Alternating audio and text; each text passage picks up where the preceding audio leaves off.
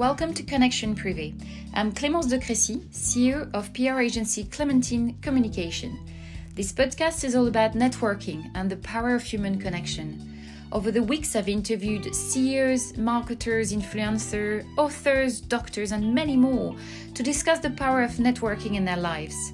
Some really good advice has been shared, and today I'm thrilled to welcome Andrea Thompson.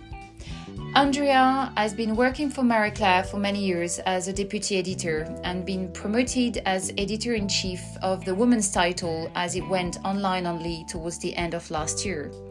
She worked previously for magazines such as Grazia, Glamour, Woman and Home, and many national newspapers. And in her own word, she says, while the media industry has changed considerably over the past decade, the need for a brand like Marie Claire uh, that champions quality journalism and lead conversation around diversity, sustainability, and female empowerment has never been greater. So I'm welcoming Andrea now and can't wait to discuss all of these topics with her. I'm delighted today to meet the editor in chief of Marie Claire UK, the one and only Andrea Thompson. Andrea, hi. Hello, I'm really delighted to be here. Thanks for having me on.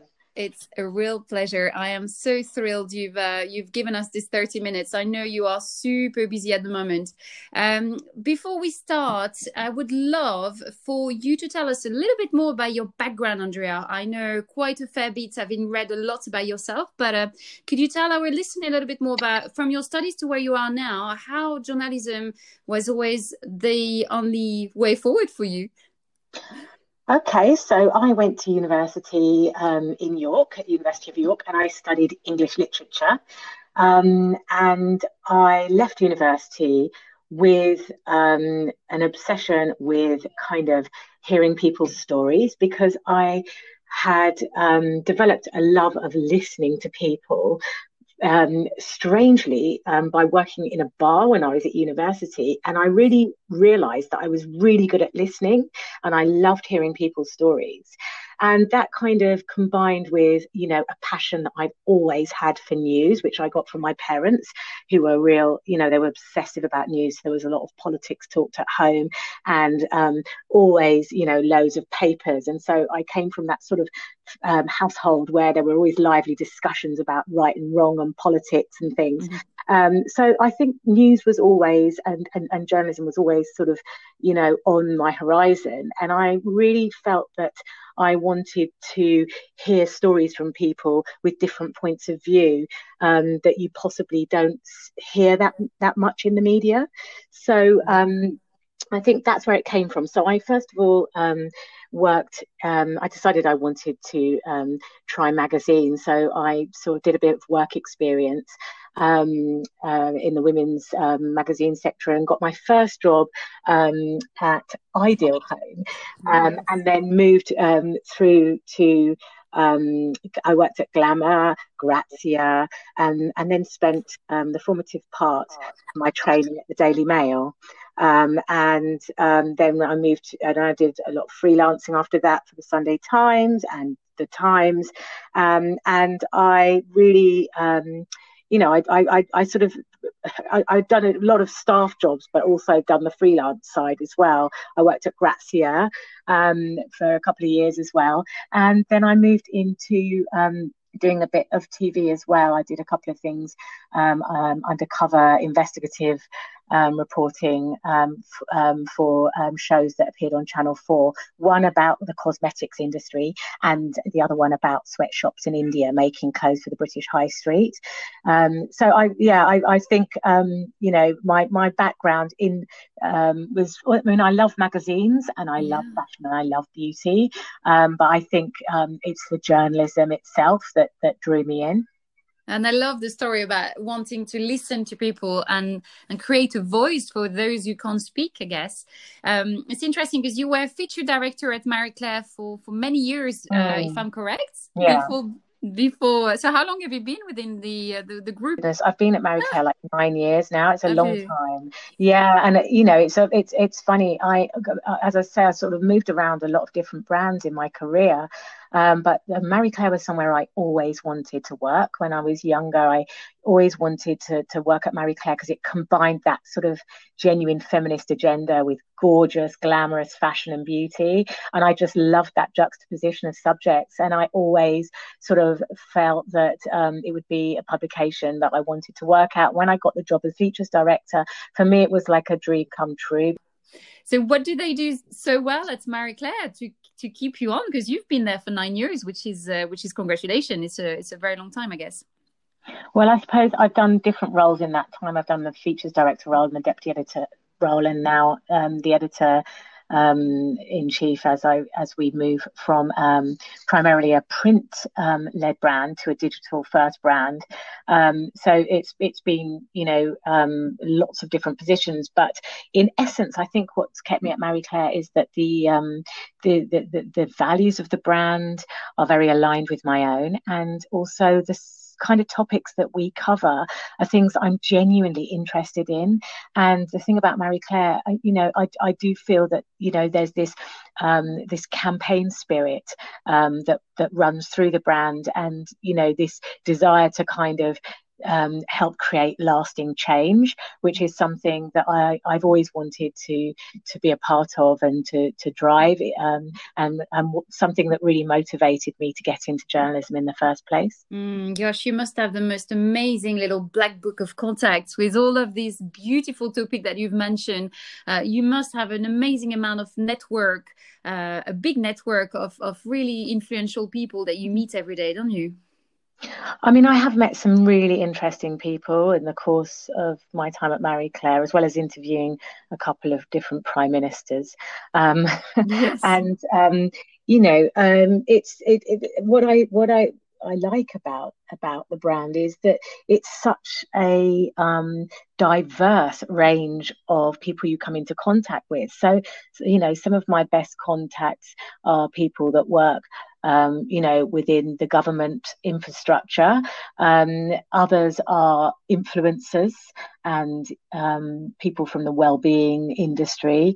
Um, I'm um, good friends with a lot of people who are sort of executive coaches um, and mm. experts that I've worked with along the years who have um, been absolutely invaluable um, when I'm looking um, for, you know, insight, insight on yeah. where um, the world of women and work is moving. So yeah, I mean it's it's it's um, it's really nice to have such a broad um, array of people that you work with on a regular basis. In terms of networking, Andrea, do you network a lot? So I think um, networking is a funny word. It kind of fills a lot of people with dread because you kind of think about walking into an empty room and then suddenly it filling up with all these people that you have to talk to. I mean, I used to go to a lot of those sort of events. Um, um, when I was a bit younger. But now I think that a lot of networking takes place um, just over email or social media. Um, I do still go to um, actual events, and those are generally events where, um, if if I've been invited, there's something experiential uh, in the event, or um, the speakers are people that I really want to hear from.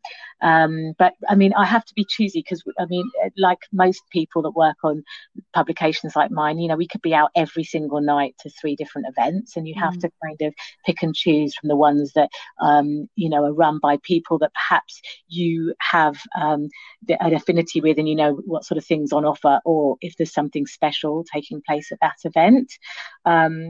Um, um, absolutely. And how do you do? Because I guess you have you have two little little um, kids as well. Um, yeah. How do you manage at home with your with your partner, with your husband? Do you sort of share nights in the week? You can go out, and you're becoming very, as you say, very selective about the events by looking at guest lists in advance, or yeah. Um, how do you choose which network you're attending?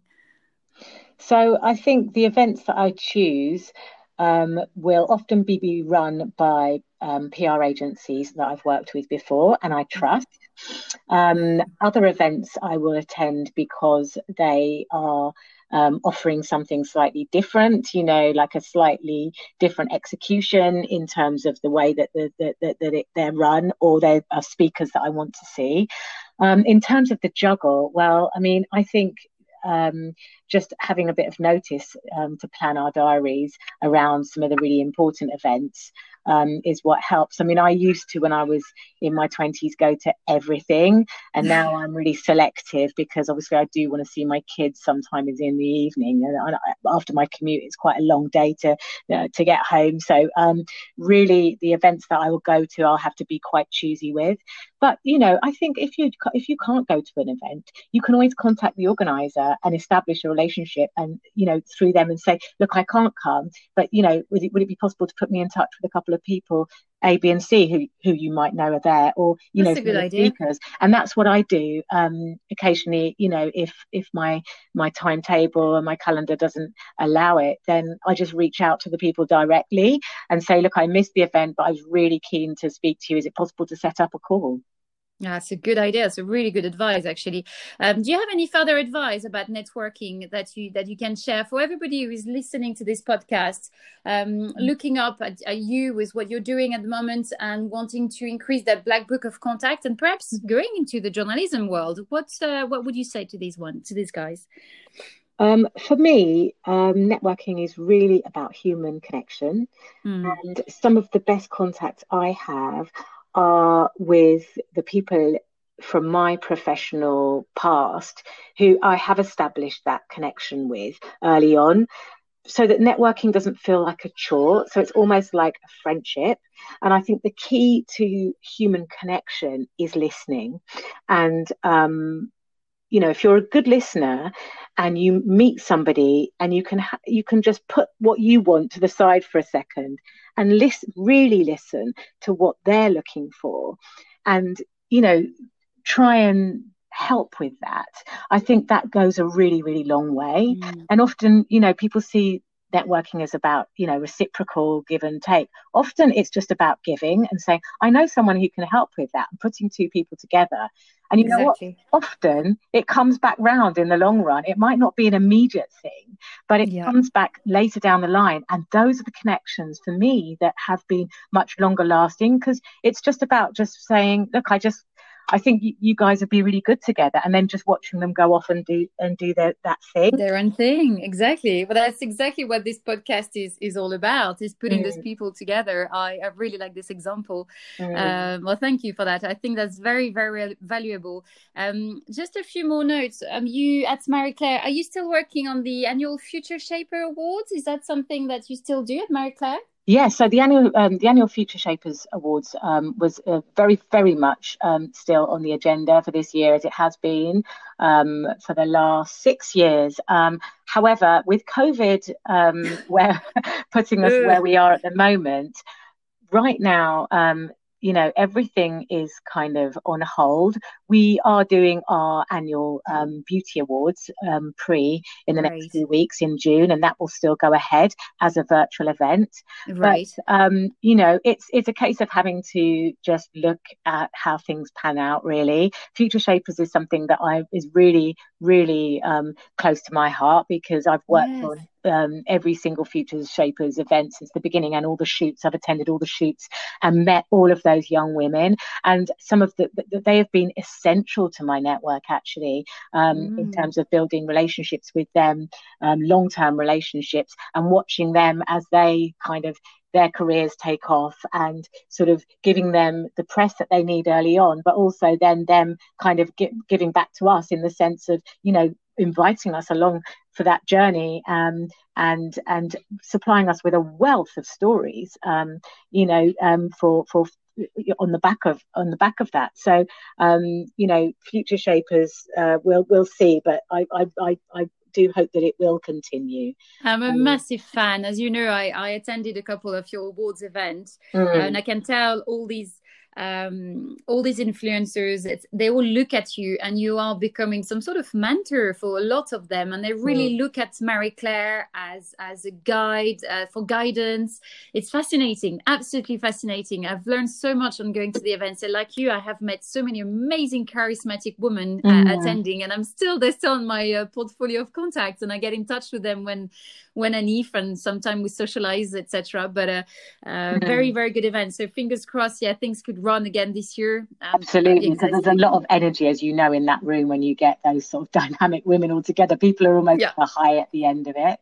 But it's, yeah, it's yeah, kind of really nice to talk to you about networking, Clémence, because you know I think you're one of those people that's been very much a part of my network um, and my and me a part of yours because we've worked together you know a lot over the years and you know yes. having found ourselves in quite an intense situation we we've obviously traveled together to senegal um, with, a, with a oh, previous oh, yeah. client and i often think that it's those situations again you know um, where you kind of get to notice somebody on a much deeper level um, yes that, that, that, that they become you know a, a really special part of your network Absolutely. Oh, thank you for for reminding me of this amazing mm. 72 hours in in Senegal um, to plant tree uh, and to help reforestation in uh, of poor villages in, uh, in the heart of Senegal in the Casamance, if I remember well. Mm. Um, mm it was very intense three days and we've met we've met the most amazing. If you recall this little girl we've met. It was oh in that little village. Oh it was mm-hmm. just the most charismatic and amazing. I know you do lots of trip but i have to say this one will remain in my mind for a very long time.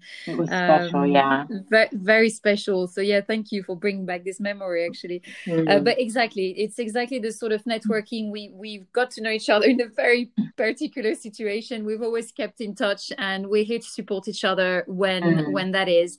Um, mm. I'm not truly, you know, I, I lots of people talk about because we're we're female and there's sort of female network. For me, female or male doesn't mm. quite matter. Mm. Uh, the minute you made this sort of connection and there's uh, uh, there's uh, there's a human connection between two people, whatever sex you are. I think you know should, people should uh, should, should able, be able to flourish. Relationships should be able to flourish from there. Um, yeah, but it's it's fascinating. So fingers crossed for the ad for the future Shaper Awards. I'm I'm very much support supporter at the back. Yeah. Um, before I let you go, what's your how do you keep in touch with your team at the moment? Uh, I guess the the media landscape is dramatically changing. Mm. Um, I don't know if you had to follow some of the staff or not, mm. but uh, how do you keep in touch with the one remaining? Mm. So we, I mean, we um, luckily we, we we had to follow very few staff. Um, at Marie Claire. We have quite a small team. Um, mm-hmm. And what we do is we have a daily 10 o'clock call with the management team every single day and that's gone throughout the whole of lockdown where we um, fill in you know each of us about what's happening in advertising across editorial across you know the stats from the night before and also e-commerce. So there's four of us in that meeting. And it's also you know a general catch up on how the team's all doing. So we have that mm-hmm. you know every every every day. Um, and then throughout the week you know um, monday wednesdays we catch up as smaller teams. Um, you know um, and we often have ad hoc meetings to discuss a specific brief, for example, or a commercial right. project. But definitely every day, you know, I'll have at least three to four, um, you know, face to face meetings via Zoom. Um, and you know, I mean, it's a, it's a definitely been a learning curve, that's for sure. You can't speak face to face. I think real face to face, you know, in terms of picking up people's cues to you know your conversation yes. and and that kind of thing but i do think that what the last eight weeks has shown us is that we can all work really effectively um, from home and really um, be very motivated um, and and produce um, really good content so i think mm-hmm. it's interesting it will be interesting to look at um, how uh, the working landscape changes after this i think there will be a lot more working from home you know, on a regular basis um, and we have all the digital tools now, you know, in, to enable people to work from home most of the time. I think, yes, you know, a few face to face meetings a week is great, but, you know, um, I'm looking forward to stepping up the use of that technology more um, in our day to day lives at Marie Claire. Oh, fair enough. But there's, I mean, you know, if we spend more time at home, I mean, hopefully kids will go back to school quickly. Please God. oh my goodness. That's been a challenge. You're with me on this one. um, yeah, yeah. But no, if they go back to school quickly, I think yes, I agree. There's no problem to work from home, but suddenly does it mean a big move to the countryside where people will actually want to enjoy being outdoors? Because you know, being in central London, working from home, not seeing anyone, it's it's uh, for me, it's quite tough at the moment. Yes, I, I miss the I miss the breakfasts um, the breakfast meetings I used to have before work with you know nice. different clients and different PR agencies and just yes. that that really relaxed swapping of ideas. That's what I miss. Um, and just the kind of brainstorms face to face with my team where everyone just throws stuff in and it's like really informal. I think the problem with Zoom is that it almost formalizes those conversations and can make them a little yes. bit stilted and make people a bit nervous about speaking up, which we, no one wants, do they? I mean, you just want the free flowing conversation, and um, exactly, you know, that's that, well, that's the if, thing if you want me to throw some sort of spirit or wine tasting for your staff to you know on a friday night please ask. Yeah I, i'm not going to refuse that one. Oh that's brilliant. Well thank you so much for speaking to me today. You've given some really really strong um, advice for anyone listening about networking and uh, really connecting the dot between networking and human connection. Um, you are an amazing writer. I have to say for everybody obviously who wants to contact you um, you are obviously at Marie Claire, yeah. but otherwise you're on social media. Social media, one, two, three. I'm stuttering there at Andrea Can Write. So if anybody wants to contact you and network or ask you more about yeah, future shapers, do. I'm sure you'll be you'll be there to answer. And once again, thank you very much for taking part today. And I'm sure I'll see you again very soon. Okay, thank you very much, Clémence.